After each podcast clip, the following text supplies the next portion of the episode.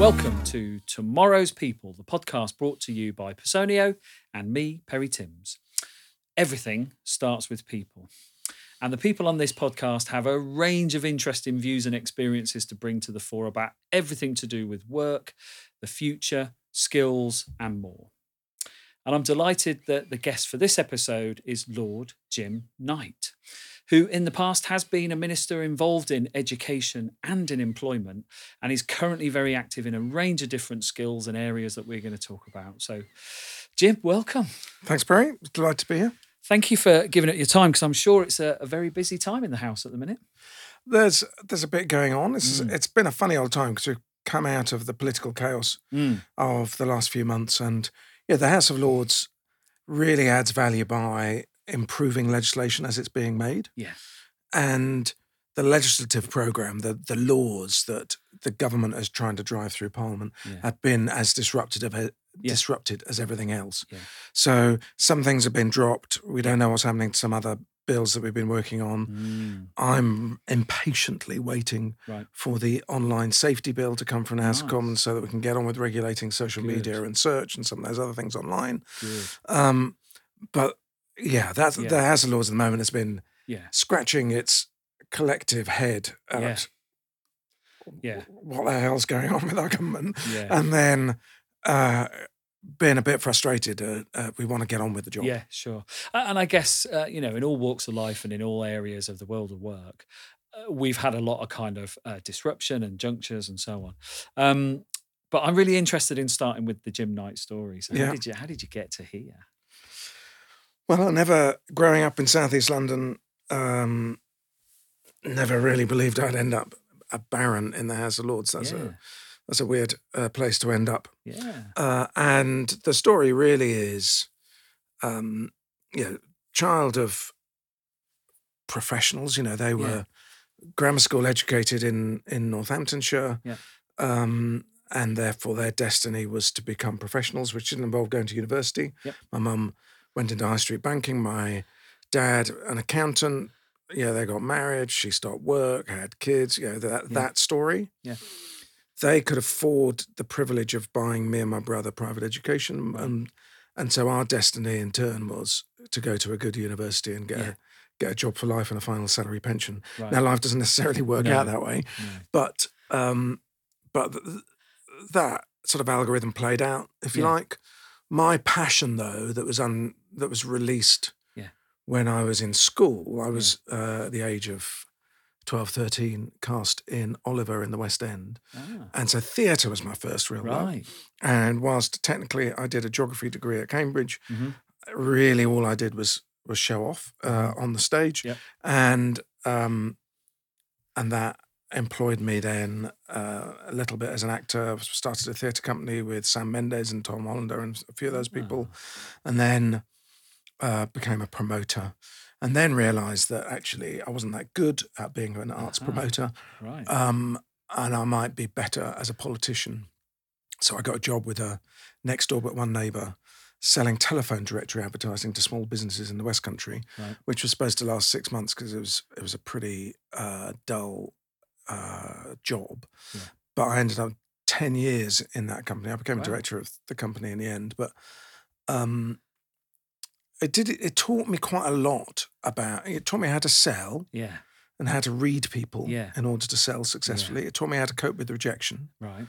Um, taught me how to, to talk to all manner of different sorts of people, from yeah.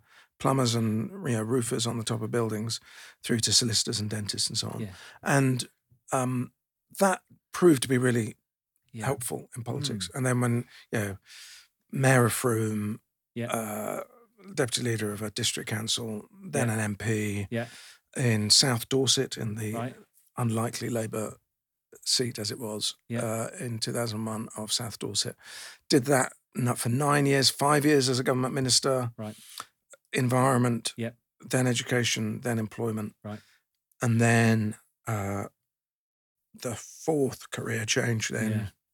when the electorate caught up with me in two thousand ten okay. was the House of Lords carrying on legislating, yeah. but then yeah. a sort of consultancy yeah. career. I had a spell for six years as one of the uh, senior execs at Tares, which is the, yeah, the the company that used to be known as the Times Educational Supplement. Ah, yeah, yeah. I, I founded their teacher training institutes, now the fifth wow. largest trainer of teachers in the U K, wow. and did yeah various other things there. Um, and I'm now back in a portfolio career yeah. around education, technology, yeah. the interface between the two, really, yeah. whilst doing the legislative thing as well. Wow. So I guess that journey, like you said, uh, being able to sort of read people, to understand, and to then sort of meet them in their sort of space and understand what they need. Yep. When we think about education, that's kind of what we hope happens there, you know, but it still tends to be a kind of programmatic thing, doesn't it? Yeah. And then when we throw technology in the mix, my goodness me, it just creates another, a whole different dimension of what people consume as content, where they end up going to find what's true and not true. And I mean, we've had some real technology turmoil, haven't we? We have. Uh, you know, at the moment I'm thinking a lot about social media mm. and, you know, Elon Musk taking over Twitter, and mm-hmm. I've decided to give Twitter a rest mm-hmm. uh, now that he's decided to give Donald Trump his amplifier mm-hmm. back. Yep. Um, but that's really young. Mm. Yeah. You know, I, my daughter's now thirty-four. Mm-hmm. She was seventeen, eighteen when she went on her gap year mm. and said to me, oh, there's this new thing called Facebook. Mm-hmm. You should... Uh, it's a good place for me to exchange photos while I'm in Africa. Yeah. You know, uh, it's relatively young, yeah. all of that. Yeah. And yet it's massively changed the world. It's changed yeah. the way we do a lot of things. Yeah. Hasn't really changed education. No. Sure. Education remains stuck in the model yeah. of the post-war yeah. era, really. Um, and it's it's sort of predicated on an assumption, I think, mm. that... you use education to filter people mm. with a set of mm. qualification obstacles. Mm. And then some of them get to university and they'll go into these secure careers. Mm. And then everyone else mm. will get mopped up by the economy mm. in what at the time was factory work. Mm. Now that's largely yeah, gone because yeah. technology has yeah. moved the labour market mm. on mm. massively. Yeah. But education hasn't caught up. Mm. And my my... passion at the moment really is to try and get that change. You know, I don't think mm. the school system's fit for purpose. Mm. I don't think the education system really mm. is fit for purpose. And we need to rapidly change mm. it. It's funny because I think everybody I talk to who's active in the world of work at the moment will say the same thing. Yeah. Uh, and yet it kind of lumbers on. And you know, because you've been around those people, you often find nothing more dedicated than a teacher. Of course. It's the largest single profession in the world. Yeah. And...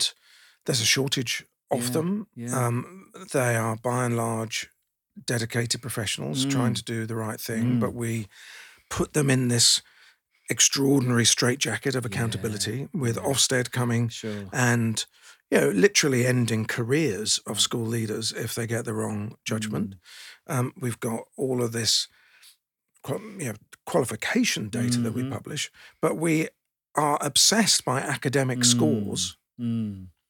Yeah. Right now, you know, yeah. according to N H S Digital, it was a while ago now, probably two years ago, they were saying then one in six of our young people have a mental health problem. Wow. And, our, you know, the strong sense, especially coming out of the pandemic. Yeah. It, yeah. I, I don't know anyone who who doesn't know of at least one young person yeah. in their lives who's got mm. some kind of anxiety disorder, yeah. eating yeah. disorders, mental yeah. health problems of some yeah. sort. And... And that's a profound problem. Mm-hmm. So even before we think about education as the thing, the mm-hmm. one public service that creates the future, yeah. the now is mm-hmm. we're not doing enough with the one universal service for children yeah. to develop the social yeah. and the emotional and the mental health and the physical health mm. of our young people. Mm. We're obsessed yeah. by academic scores. Now, knowledge is important. Yeah. Skills are important. Yeah. But a yeah.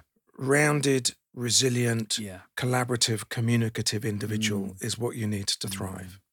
And do you think, to some degree, the world of work is is picking that up? Do you think they are having to shape people and offer services and guidance and interpersonal skills because of that failing in the education system? Yeah, I mean, if you talk to anyone who's hiring, mm-hmm. by and large, mm-hmm. yeah, of course, we all need people who uh, can read yeah. and write yeah. and be digitally competent, et cetera. Mm-hmm. So the, the, the combination of skills and knowledge is important, and we're not doing very well on yeah. digital skills in, in our statutory education either. Right. But they also need curious, yeah. competent, resilient individuals. Mm. And if education's not delivering that, then they have to mm. kind of shake it up and try yeah. and do something about it. Yeah. And, um, and, you know, to be fair, there are other jurisdictions around the world who, who come here mm-hmm. and go, yeah. how come yeah. there's so much creative talent here in the U K as expressed in the music industry and the film yeah. industry and our cultural sector it's, yep. and so on? Yep. Uh, what can we learn from you? And yeah, mm. the experience of what we're doing through the accountability system mm. of schools is we're stifling mm-hmm. that very strength mm. that yeah. people around the world look to Britain yeah. for. Yeah, exactly that. Uh, and, and it does feel like art and science uh, are in a sort of, not quite a battle, but but there is a kind of standoff, I guess, I'm picking up between the two of them. And art seems to be the one that's suffering a little bit. Yeah, we've got a STEM, science, technology, yeah, engineering and maths exactly. obsession. Yeah. And you know, people talk about STEAM by mm-hmm. putting the yeah. A in yeah, for yeah. art. And that's, um, that has validity. Yeah. And there's a lot, you know, math skills, confidence, around, you know, yep. if we could think about maths differently, let, mm-hmm. let's if we called it problem solving, yep. and adapted the curriculum somewhat yep. so that uh, it really fostered those problem solving curiosity yep. skills yep. and mindset, yep. then it becomes a much more future facing subject, yeah. and that becomes quite exciting. Yeah. And so there are examples around what we could. Yeah, I think engineering mm. is not much in schools. Technology mm. is pretty weak in schools, mm. so it, it's sort of S and M, science and maths. Mm. But I also would say, if I future gaze, mm, you know, I'm, mm. I'm co-chair of the uh, Future of Work group in Parliament. Mm-hmm. And, you know, I think about my stepdaughter at home who's eleven. So she's in year seven at secondary yep. school, first year. Mm-hmm. And she'll probably be in statutory schooling till twenty thirty. Yeah. Chances are she'll have a fifty to sixty year working life because mm-hmm. that's the direction of travel. Yep. yep. And she's come from an advantaged home. So, you know, she'll live that long. She'll be mm-hmm. healthy enough. Mm-hmm. So that means that she'd be working potentially up till twenty ninety. Oh, wow. Now you start to think about that and go, well, how how is the labour market going to change yeah. um, over that fifty, sixty year period? Yeah. We're going to have to, if... if there's going to be anything left yeah. for yeah, that yeah, generation, yeah. have a sustainable economy. Yeah. So not just what you think of as green skills, but yeah. but a mindset around reuse, yeah. around, you know, not using virgin fresh resources, yep. but how we yep. how we sustain things, um, as well as wind turbines and, mm. and whizzy science. Mm-hmm. Uh, so some of those craft skills have become mm. much more important. And then we also look at A I, and you know, Stuart Russell, who did the Wreath lectures, you know, he came and lectured to us in the House of Lords recently. Mm-hmm. Very interesting. I was kind of saying, well, by the end of the century, fair chance that we'll have machines that could do anything yeah. that humans currently do. Yeah. So for for mm. Coco in secondary school, mm. in the labour market of her future, yeah. her competitor will be a machine mm, as much yeah. as it'll be another human. Yeah. And what are... what are schools doing about that? Nothing. Mm, yeah, yeah, yeah. Because yeah, they yeah. are educating children mm-hmm. like machines. Mm-hmm, yeah. You know, they are programming them yeah. to be good at knowledge recall. Yeah. That's what machines are really yeah. good at. What, yeah. what machine? I, I don't ever want to go to lunch with a machine. Yeah. Yeah. Because I want a, an emotional, yeah. ethical, yeah. human interaction yeah, yeah, with yeah. someone like yeah. we're having now, Perry. Yeah, yeah, yeah. And yeah. that... that's where we have a competitive advantage and always will. Yeah. So what are we doing to nurture yeah. Yeah. the ability of individuals to care for themselves, to care for yeah. each other, to care for that natural environment, yeah. um, to be better humans? Yep. And that's the only route, yep. it's the only route to success. Yeah. Uh, and I guess I'm I'm sort of picking some threads on the fact that I hope there are a lot of people asking that question and having that same deduction that you've had. So if they're not and they're listening to it now, there you go. But I guess I'll come back to the work you're on at the moment around um, the whole digital world. Yep. and and how that's distorted who we are and what we're doing over the last sort of ten, fifteen years, and how you're now working to kind of bring more balance by the sounds of it into that and perhaps put control back in our human core. Would that yes, be right? That's right. I mean, the core of the analysis, I guess, as far as I see it, on social media in particular, but yeah. search, there's some similarities as well, yep. is the business model yep. is the place to start. Yep. So the business model for the platform is... Uh, we need to maximise engagement, time spent on platform, yeah, in order to maximise advertising revenue. Yep. That's how yep. it works. Yep. What that then means is the A I, the machine learning, mm-hmm. will learn what, what engages us, what mm-hmm. content keeps us going. Mm-hmm. And the sad truth is... Mm-hmm. We like the outrageous. Mm-hmm. Yep. Uh, we like the obscene. Mm-hmm. It plays to the, often the worst part of us and not the mm. best part of us. Yeah. Doesn't necessarily make us feel better about ourselves, no. but it keeps us online sure. and it keeps uh, us getting, you know, generating impressions on the ads. Yeah. What we now need is an intervention from, in the end, the state, mm-hmm. from yep. regulation. Yep. Has to be at an arm's length from politicians. Sure. So what the proposal is that Ofcom, as the regulator, okay, um, that and, and Ofcom are getting tooled up with the talent right now to yeah, do this, yeah. will impose regulation to put a moral and ethical yeah. framework yeah. around that. Yeah. And it's really hard, you know, because yeah, you know, the bill is saying we've got to make the online world as safe for children as we possibly can. Yep.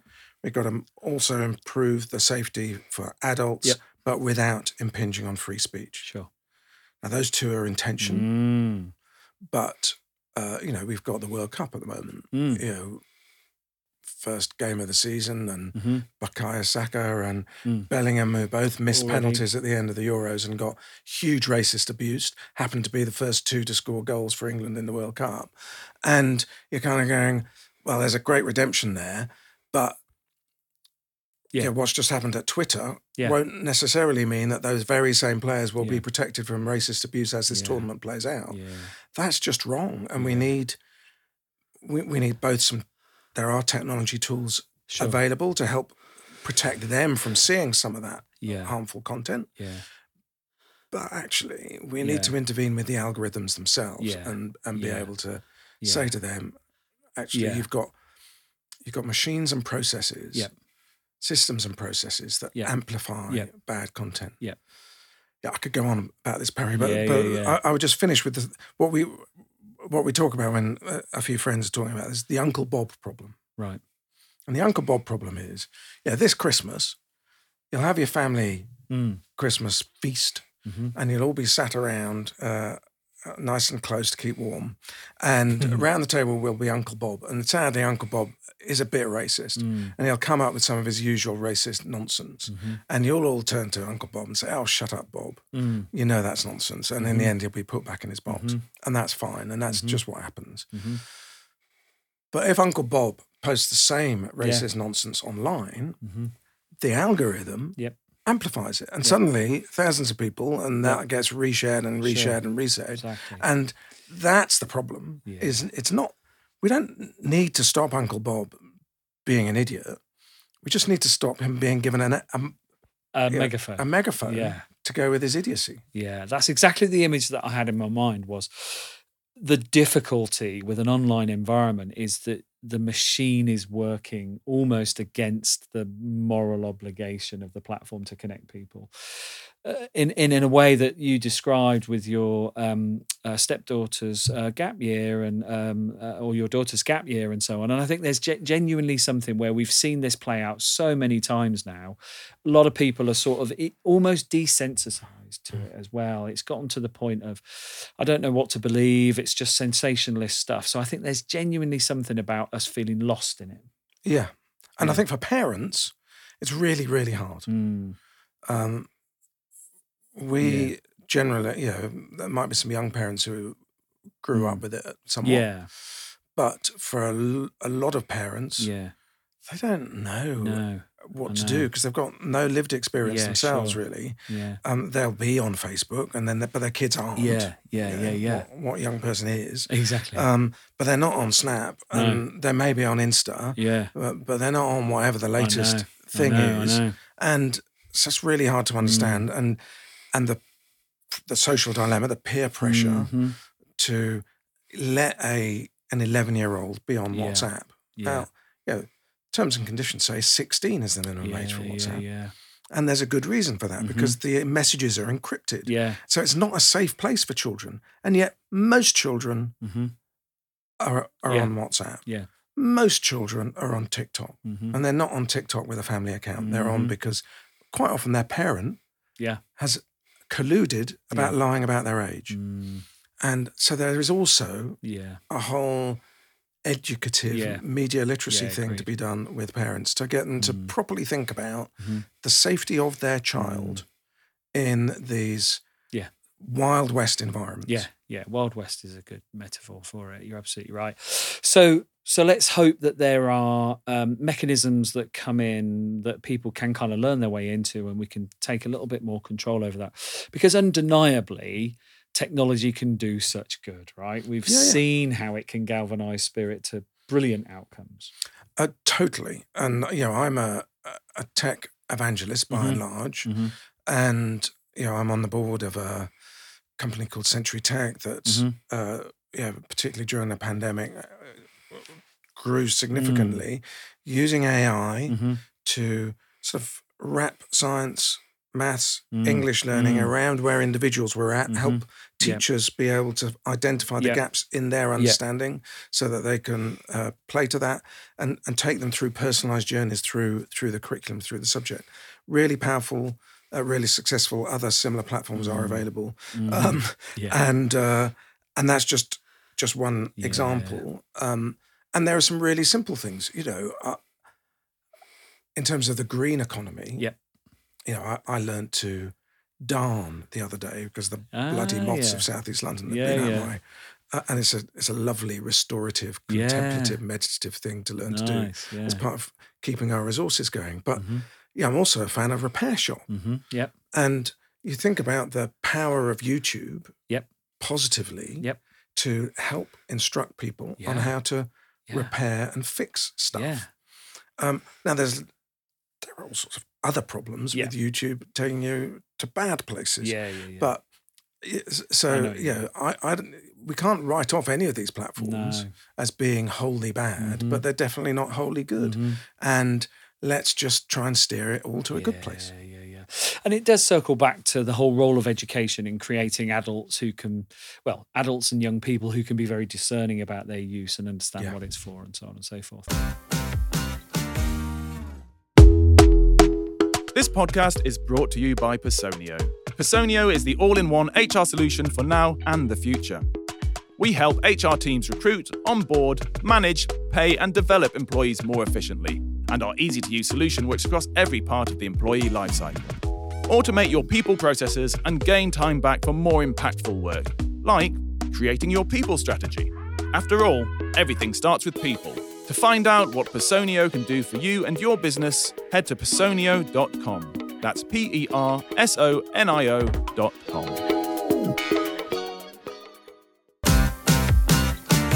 So is there something about um, the world of work and its opportunities that I guess we are currently having to, um, uh, I guess, build on some of those educational failings that, that you can see quite easily would come into the sort of education system, whether that's the world of employers coming into that space or the education curriculum changing? I'm thinking about things like money awareness and um, uh, emotional intelligence and yeah. understanding diversity and inclusion, those kind of things, yeah. because they seem so like a no-brainer in the world of work. That that's okay. exactly what builds high-performing, sustainable and, and productive people. Yeah. Um, so, yeah, I just wondered what your thoughts were on that, whether whether the work uh, equation sort of comes into the education it, world. It definitely does. You know, I do some work with another uh, U S company called Everfi, and they precisely try and connect up ah. employers with ah. uh, teachers, with schools. Okay. Uh, and so and it's, they started in the U S around financial right. literacy. Right. So the sort of banking sector, mm. funding, teaching content of a high quality that was then freely available for teachers right. to help improve ah. uh, financial literacy. Yeah. And then that's extended into a whole bunch of things, you know, digital literacy, mental yeah. health, et cetera. Yeah. But it's a, it, it's sort of a missing learning layer yeah. that... Uh, the employer community is sort of going, oh, yeah, it'd be really helpful yeah. if people yeah. you know, could learn some of this stuff yeah. at school. Now, there's a there's a time capacity in the curriculum sure. problem. Yeah. Um, yeah. But yeah, there's a lot that can be done mm. within the existing curriculum mm. to bring some of that real world stuff. Mm-hmm. Now, I've got a friend who's a, a successful, now BAFTA award-winning uh, actor, and she's mm-hmm. what, in her early twenties. Mm-hmm. And I remember five years ago, she left school at eighteen. She had great A-levels. She mm-hmm. decided to go straight into work as an actor. Right. She, and we, she was staying with us in London, and we said, oh, you are remembering to put a bit of money aside for your taxes. She's going, what? uh, and your national insurance. Well, what's that? Yeah, and, right. and uh, you know, there was someone with yeah. four A-levels, yeah. most of them A grades, yeah. who'd not learnt the basics yeah. of how you yeah. manage your money. Mm-hmm.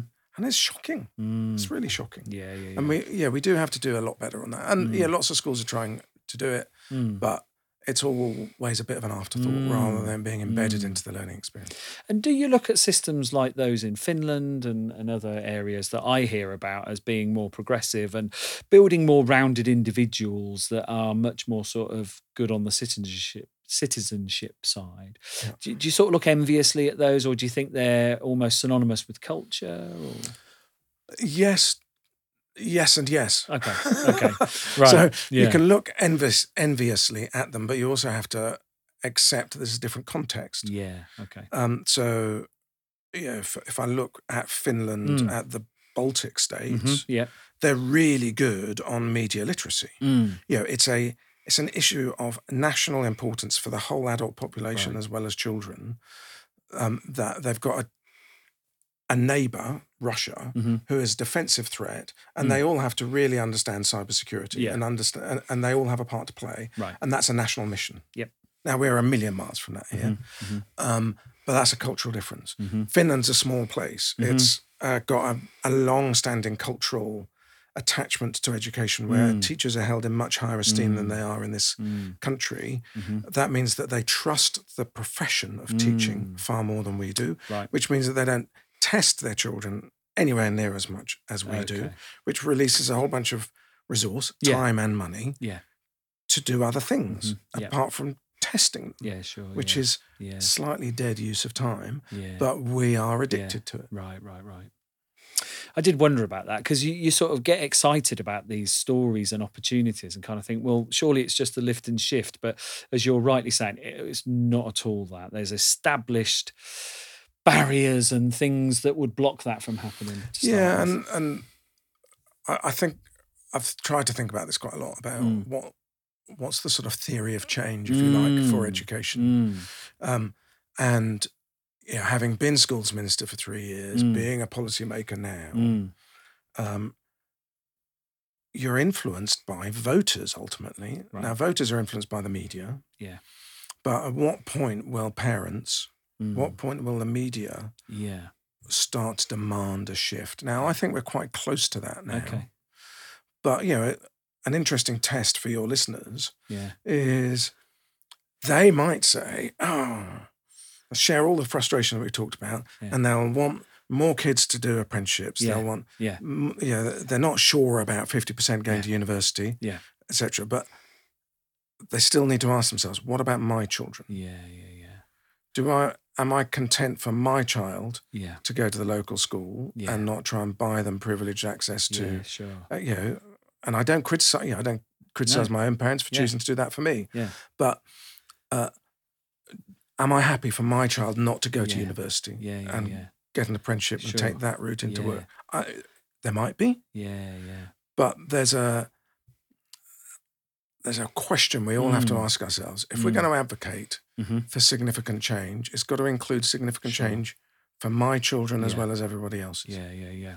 So that's a really great starting point. And, and of course, uh, we've seen um, different options, haven't we? One of the things I've been interested in is things like the advent of Montessori yeah. schools coming in and, and people teaching um, uh, through non-subject-based curriculum, but almost like life instances. Yeah, and, and there are a few good examples of innovative schools, yeah. normally in the private sector because they're not regulated yeah, true, in the same yeah, way, yeah. Um, who are doing things differently, doing more project-based learning, mm. more problem-based learning, mm, yeah, uh, some different ethos, et cetera. Mm-hmm. Now, those are harder to teach. Mm-hmm. So you need a higher quality of teacher mm-hmm. who can essentially look at the design of these projects, mm-hmm. understand which bits of the curriculum yeah. they're touching, yeah, see where the gaps yeah. in the knowledge yeah. that are being, that's being scaffolded might lie yeah. if they're not supplemented alongside yeah. the project, yeah. or help guide as part of the project-based learning through some of that knowledge. Mm-hmm. Um, but I'm a big fan of it, mm. but it's it's quite a tough ask. Mm. And so sometimes we're in in state-maintained schools mm-hmm. where that's yeah. being tried. Yeah. It falls over because mm.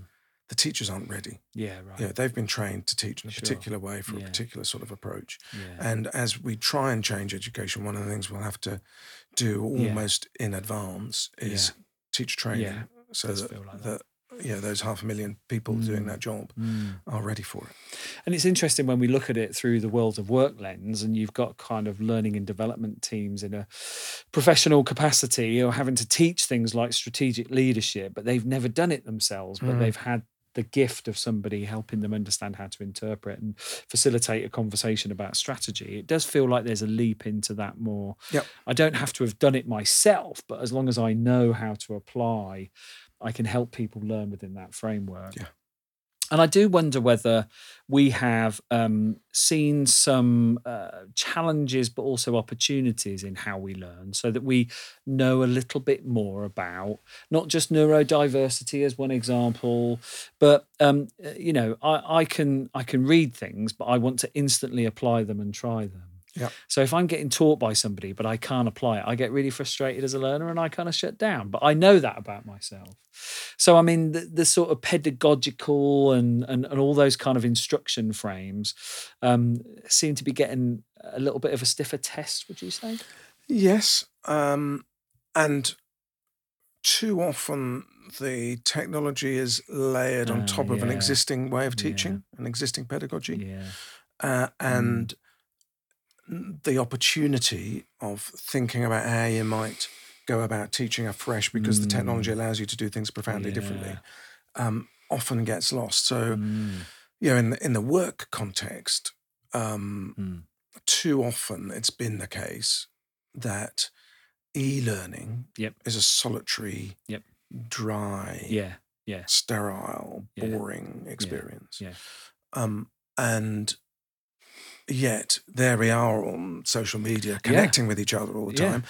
So why why can't I enjoy the social aspect yeah. of learning yeah. whilst learning online? Yeah. Why can't, if I find something mm. that excites me, that mm-hmm. I want to apply straight away, mm. why can't I be connected exactly. with some other people mm. who are grappling with some yeah. of those problems in real life yeah. and be part of a crowd yeah. that's helping them think about that problem? Yeah. Uh, I don't know. I'm making that up. Yeah, yeah, yeah. You know, that that we're not we're not rushing no. to innovate around how we yeah. do some of those things yeah, because yeah. we're still kind of going, okay, um, we've got to impart this training. Yeah. yeah. I used to pull them all into a training room yeah. or a training suite and deliver it by lecture. Yep. Uh, and you know, sitting in rows and listening is yep. about the least effective yep. form of learning yep. that anyone has invented. Yep. Um, I'm now going to replicate that by, instead of bringing them all into one room, having them in a, in their own room and still lecture to them. Yep. That's just not going to work no, very well. No, it's not, is it? I, I saw that uh, research I think you're referring to about lectures being the least yeah. uh, applied um, only this week. Um, uh, but I love what you painted out there, which is at the point of need, which I think is obviously something we need to think about as we get more mature, because we recognise we have a gap in knowledge and we yep. don't know how yep. to do it and we don't feel confident. It does feel like you want to kind of, you know, call in the crowd and, and perhaps get some wisdom. Yeah. Yes, and I think in, in organisational development terms, mm. you know, I've got a friend, Kat Keeley, who thinks about this a lot. Mm. And I, I'm a fan of, of sort of reverse mentoring, yeah, and leaders of organisations coming to the most junior people yeah, yeah. to help them yeah. perhaps learn some new digital skills yeah. and learn about that world, yeah. but also um, give some fresh perspective. Yeah. You know, if I want the most imaginative answers to questions, yeah. I tend to go to young people yeah, and ask them, yeah, yeah, yeah, yeah. and then I, I'll get a yeah. diversity, but sure. there'll be things there that go, oh, wow, yeah. I'd not thought about things in that way. Yeah. And as we... as a lot of organisations move to a flatter yep. structure, yep. that's a recognition that leaders need to get closer to yeah. the people who are yeah. closest to the customer. Yeah, yeah, yeah. Um, well, the technology allows us to totally, capture yeah. sentiment better, mm-hmm. to create that dialogue. And as long mm. as the ego at the top yep. is sufficiently under control to listen mm. to the crowd, mm. then you can create something really powerful. Mm. It does feel like the um, distance and time between spotting a problem and learning your way to the solution has been compressed somewhat. Mm-hmm. The demands are, are such. And, and I guess that's a world we're not preparing people for either, are we? No, and there is um, there are some dangers attached to that. Yeah, yeah there are dangers in... Um, solutionizing too quickly yeah.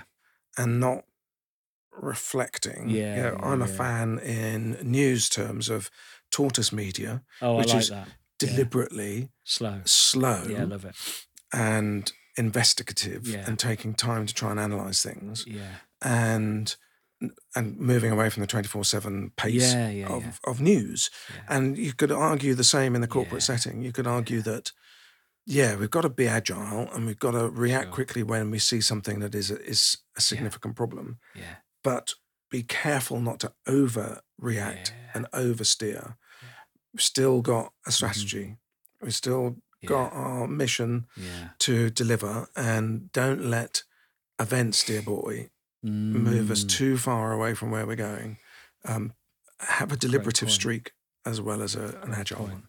And it's almost like we've had short-termism for quite some time, and it's maybe even now gone from quarterly to monthly kind of earnings and budget yeah. cycles and so on. Uh, so I like I like the little sort of caution you're putting in there, which is for everything. You know, uh, it sort of makes us think we have to be like that for everything, but actually the the approach you're you're talking about being very much more contemplative and deliberate. Yeah, and I I, I borrow that a little bit from my experience in politics, yeah. where. Um, it's easy. It's really easy. Yeah, to to just react. To just react yeah. to headlines. To react yeah. to the daily yeah. blooming mail. Yeah, yeah, yeah. Um, and it, really successful politics, really successful policy. Yeah, uh, takes some yeah. years. Yeah. to properly deliver, yeah. and it takes determination. Yeah, and it takes an ability to go, well, actually, that's just noise. Mm-hmm. Yeah. But being smart enough to understand when something is bigger than noise mm-hmm. and is a real thing, and and that's a, a constant. Yeah. That's that's political skill. Yeah, and it does feel like we've got used to short-term hedonistic gratification, mm. and I'm guessing. Just to sort of zoom back into your bill and the digital safety um, area there, that has to be a kind of mitigating factor as well, because there are sort of chemical reactions yeah. that that technology is invoking, right? Yeah, totally. And um, we need to understand that mm. you know, endorphin yeah. thing. Um, yeah. There's opportunities attached to that, frankly. You know, I, I recently hosted a dinner for the founder of Duolingo. Oh, yeah. And, you know, that's a hugely successful yeah. learning tool. Yeah. It's a hugely successful business. Yeah. It's doing some interesting things. But Louis um, was was kind of saying, you know, their biggest competitor actually is not another learning platform. It's TikTok ah. and it's Insta. And it's it's the attention span shortening. Yeah, right. And and the reason why, you know, and, and, and some of that yeah. endorphin stuff, and yeah. uh, is all part of that yeah. issue. But what Duolingo have done, I think, reasonably successfully, is they've thought quite seriously about how you gamify learning. Yeah. Now, it's not going to work for everything. We need comp- contemplative learning yeah. as well as, yeah. you know, I think it's two minutes is, yeah. the, the le- is the time of a Duolingo yeah. lesson. Yeah. Um, there are some things you can learn quickly and short, sharp shocks. Yeah. Uh, gamified. Yeah. That keeps you engaged, keeps mm. you keeps the momentum mm. going. We could do mm. with more gamification in mm. some of our uh, learning, mm-hmm. both in the workplace and in in, in, in, in education. Yeah. Yeah. Uh, but also open up curiosity. Yeah. And curiosity, I think, yeah. needs time. It needs oxygen. Yeah. yeah. Uh, for people to go, oh, okay, that's yeah. interesting. Well, but what about, you know, what about that? So, you know, I might yeah. be, the other day, I've been thinking about, oh, so by twenty twenty-five, yeah. no more gas boilers in new build. There yeah. isn't a date for n- gas boilers being obsolete in our homes. But what happens yeah. when they are? Yeah. What's going to happen to all that gas piping, and yeah. have we thought about the skills we need to take them all out? Yeah. And you know, like, you know, and you, yeah, you yeah, sort yeah. of go off on a thought yeah, experiment yeah. Uh, uh, around retrofit of energy and you yeah. know, retrofitting internal combustion engine cars yeah. with motors and batteries, and another yeah, thing I've yeah, been yeah. yeah mulling on with friends, and that needs just needs time yeah. and conversation. Yeah. It's not yeah. something you're going to do no. in a gamified environment. No, not at all. And and you know, those may not be directly impacting on you, but but your mind wants to go there, right? Yeah. And I think there's something about that that um, I've seen in another education model that I'm I don't I'm pretty sure you've come across. Ricardo Semler, who set up Semco, yeah. has a schools uh, venture in Brazil called Lumiere, which I think yeah. is also over here. Have yeah, you ever come right. across that? I have. Yeah, yeah. They're in Bath and that's Kent, right. I think. Yeah. That's That's right. And it's built around a mosaic, isn't it, mm. of categories to learn. Yeah. And children almost follow their interest to what they want to learn. And they're likely to be learning with children that are older than, than them as well. Yeah, and there's, a, I think it's really interesting. And, and you can do that in the online environment as well yeah. as in the face-to-face environment. Yeah. I'm advising a, a friend in Berlin. Yeah. Uh, their, her Bina school is a global school for, for primary school kids that, yeah. that follows that sort of a model. Yeah. Equally, there's a great face-to-face re- you know, school yeah. in uh, in Devon called Sandy's, which is a private yes, school. I've heard of that. And um, their ethos is democracy. Mm-hmm. Uh, and so you don't have to do, as a child, mm-hmm. you don't have to follow the timetable. Mm-hmm. You don't have to learn anything if you don't want to. Mm-hmm. But they quickly learn. Yeah, sure. That's really boring if they don't. Yeah, exactly. And that if they want to mm. progress mm-hmm. in life, mm-hmm. they actually have to get some qualifications mm. and they have to cover the broad mm. spread of qualifications. Mm. And they find their motivation yeah. in a different way yeah. and they learn when they're ready. Mm. And they it's a sort of stage, not age model. Yeah, yeah, yeah. And... that's super interesting. It's probably yeah. not going to work for everyone. No, no. But it's... as an option. Yeah, but it's yeah. really interesting that you can, yeah. in certain circumstances, you and generally, you can trust children more. Yeah. You know, if, if we had a, systems that trusted children and trusted yeah. teachers a lot more than we do at the moment, yeah. yeah. Um, it might sound like progressive hippie mumbo-jumbo, but... I think if we designed it right, you yeah. can do a lot with that. Yeah. I think understanding the dynamics of choice and so on at an early age, which is not just about, you know, what, whatever tickles your fancy or whatever feels naughty or whatever it is, but but with a consequence and understanding yeah. that dynamic. I think there's nothing wrong with that coming in earlier. I um I ran an event a few weeks ago, and in it I asked about the future skills, um, and what was reassuring was that what didn't come back was a whole predictable run of more analytical here and the stuff that we've been talking about. It's all human skills like listening and empathy and compassion. And some guy stepped into the the, the centre of that and said, uh, thinking like a ten-year-old, he said. Yeah, that's lovely. Yeah. Uh, that's a, a really lovely thought. And I think, um, yeah, ten-year-olds stereotypically yeah. would be much more open yeah. to ideas, less cynical, yeah, less judgmental, yeah, um, probably have slightly less baggage, yeah, yeah, yeah, yeah, yeah, yeah. um, and yeah, it's, it's a beautiful age, Yeah. And yeah, if we hung on to that, it'd be nice. Uh, it? it would be a lovely thing. Mm. I guess just enough formed aspects to discern very randomness and deliberate intention and thought about it. Yeah. Yeah, yeah, yeah. I just found that really interesting as a concept to displace some of the adult conditioning that happens. Yeah, the great Sir Ken Robinson, who yeah, sadly yeah. died a couple of years ago, um, he talked about how as children get older, we end up only educating them from the neck up. Yeah. And yeah. Um, and there's that, it goes back to that obsession with the academic and, yeah. and the obsession with yeah. knowledge. Yeah. Um, and not thinking about the whole child. Yeah, yeah. And, um, you know, I've got a passion now about sustainability and education. Yeah. And, you know, there's a phrase from the sustainability movement. Yeah. Uh, and I tried to take a private members bill through Parliament last year right. to add a third aim into the national curriculum to, okay. to care for oneself, to instill an, an ethos and an ability to care for oneself, to care for others, and to care for the natural environment for nice. present and future generations. And there's nice. a phrase I, I used Lovely. earlier on in this podcast yeah. uh, in the shorter form, but I keep yeah. coming back to it because I yeah. think if we had a system that was designed yeah. first and foremost around that, yeah. so, you know, if, if the system taught us to care for ourselves, so yep. we learn how to care for ourselves mentally, physically, yep. um, to be able to sustain ourselves economically. Yeah. But alongside that, care for each other. Yeah.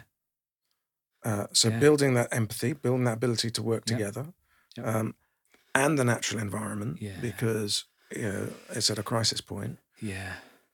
What's wrong with that? I know, I know.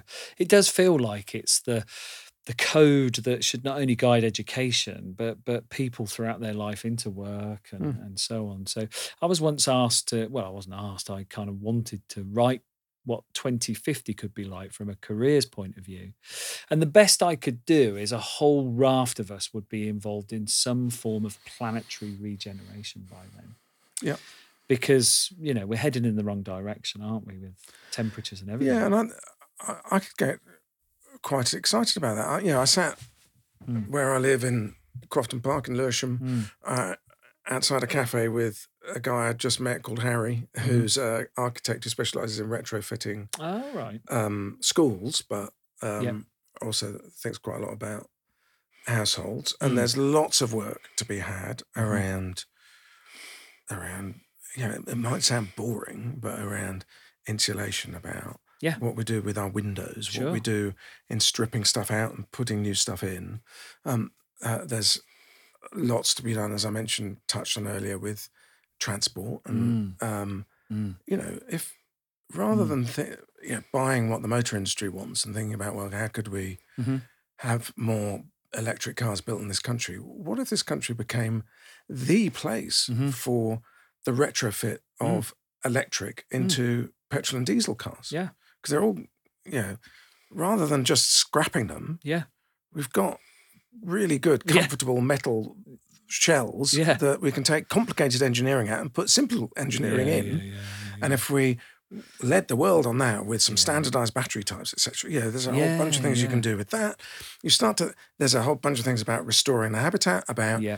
uh, food. Yeah, you know, food manufacturing is one of our biggest employers, mm-hmm. but it's geared around an unsustainable yeah. model, and there are other ways that we can grow and and generate food that yep. should become more attractive. We've got a possibility of a new geography and a post-industrial world yep. where instead of it being an urban-led system, we can choose the quality of life of living in more sparsely populated areas yep. and still being able to work well if we've yep. got the connect- connectivity that yep. works, and then li- being able to spend more time with our families and yeah. our kids. And yeah, let's just imagine yeah. the future that we want yeah. and go there. Yeah, yeah, I agree, I agree.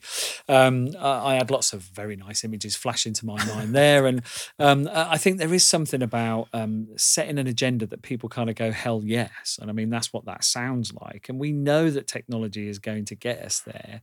And we are still somewhat laboured by the fact that technology is also interfering. So we've got to get that balance right. So more yeah. power to the bill um, that you've got going through, and more of the thoughts on where we can adapt and pivot education, and and, and what parents can rely on it for, and, and, and accentuate, and community. Yeah, and where and where we need to ent- intervene yeah, for those yeah. that, yeah, we saw in the pandemic. Yeah. You know, a lot of families were space poor. Yeah, they were digitally yeah. poor. Their kids yeah. have been massively disadvantaged. Yeah, yeah, so yeah. we've we've also got to make sure we don't fall into the trap of yeah. designing for you know, exactly. relatively affluent, privileged, middle class exactly. people, but it's designed so that yeah.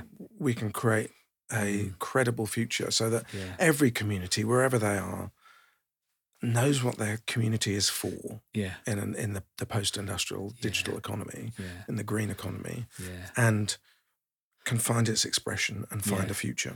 Yeah, exactly that. All sounds like uh, a bit of systems thinking uh, there. So. Yeah, and it's it's pretty blooming urgent. Exactly. Um, you know, the COP that's just been had. Yep. Um, had some advances around mm. finance, but yeah, I saw that. Uh, it didn't really have any advance around carbon. Mm. Uh, and I think it's ultimately that we've got still got a gap in our thinking about what the economy yeah. and what business within the economy mm-hmm. is going to do yeah. if it's not going to do yeah. uh, consumption of yeah. resources and the consumption of people yeah, yeah, in order to create value. Exactly.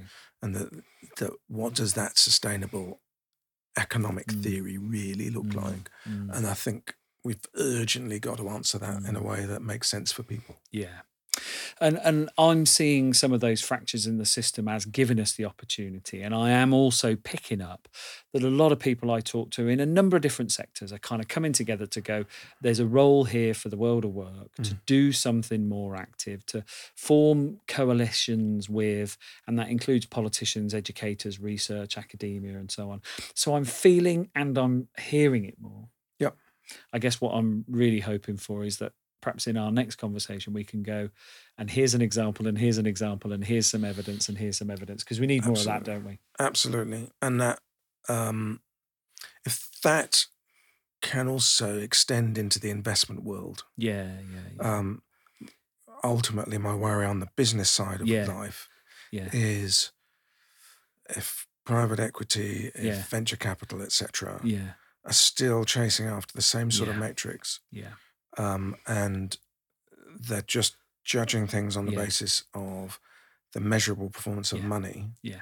rather than some of the other measurables yeah. around the well-being exactly. and sustainability of people, yeah. then we've got problems. And yeah. and again, I fall into sounding like some kind of progressive hippie, and but maybe it's time for some progressive hippie thinking. Yeah, I think so too.